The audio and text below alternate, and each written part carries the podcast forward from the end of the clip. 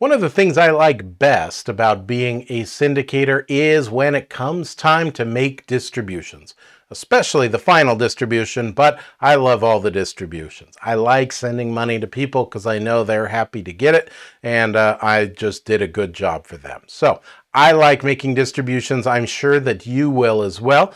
But exactly how do we make distributions? That's what we're going to talk about in this module.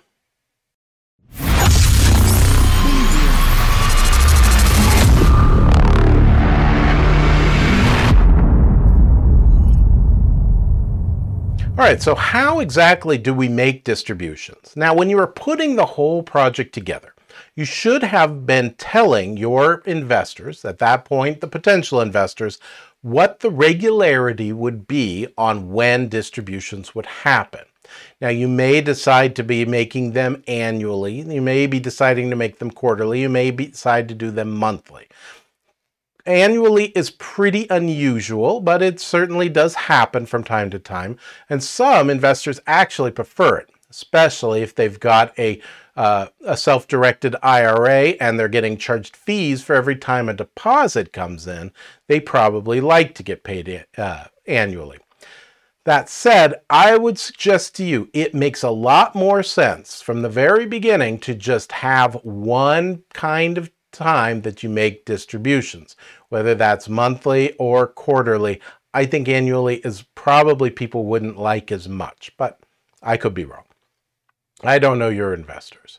So the uh, I would make them monthly or quarterly. Now, if you're making a monthly, it's a lot of work to do every single month, and you do not want to miss. I, when you make a late payment, you can absolutely count on hearing from a few of your investors about where that money is. I think quarterly is the easiest to do, um, but but you you get to choose for yourself. Monthly certainly is is is better for your uh, for your people most of the time because they get to see regular communication with you, which really means money in their bank. So make that decision. I'm going to speak generally about distributions here, whether you're doing monthly or quarterly, either of them applies. So you start with you've got some money. Now, this is after your expenses have been made on the property management side. So all the property management budget pieces have been spent and you've got some money left over that you're looking to distribute. I like to then forecast through the next period. So if it's a month, it's a if I'm distributing monthly, it's a month out. If I'm distributing quarterly, it's a quarter out. And then I like to go out one additional uh, phase more. Like what like if I'm for if I'm paying out monthly, what does that whole quarter look like? Or if I'm paying out quarterly, what does half the year look like? And then C, is there anything that I'm forgetting that's on the horizon that I need to budget for? I want to make sure that I have the right reserve account. Now, I like to set a what my de regular deposits are into my reserve account, but a reserve account is there to be used for things that it needs to be used for. So your reserve account may go down just as it may just continually go up. When it comes down, you want to build it up to a certain level. And so I need to give some amount to my reserve account really all the time. There really isn't a time unless I'm really have so much in reserves uh, that I'm doing that I can hold that back. So I make sure that money gets allocated to reserves. So now finally I've got this pool of money and rather than just dividing by the number of shares that I have or units that I have and then paying out that amount per unit, um, what I like to do is I think it it's uh, uncomfortable for uh, for investors if they see the amount of money go up and then down. I don't ever want it to go down. So I always like to be conservative.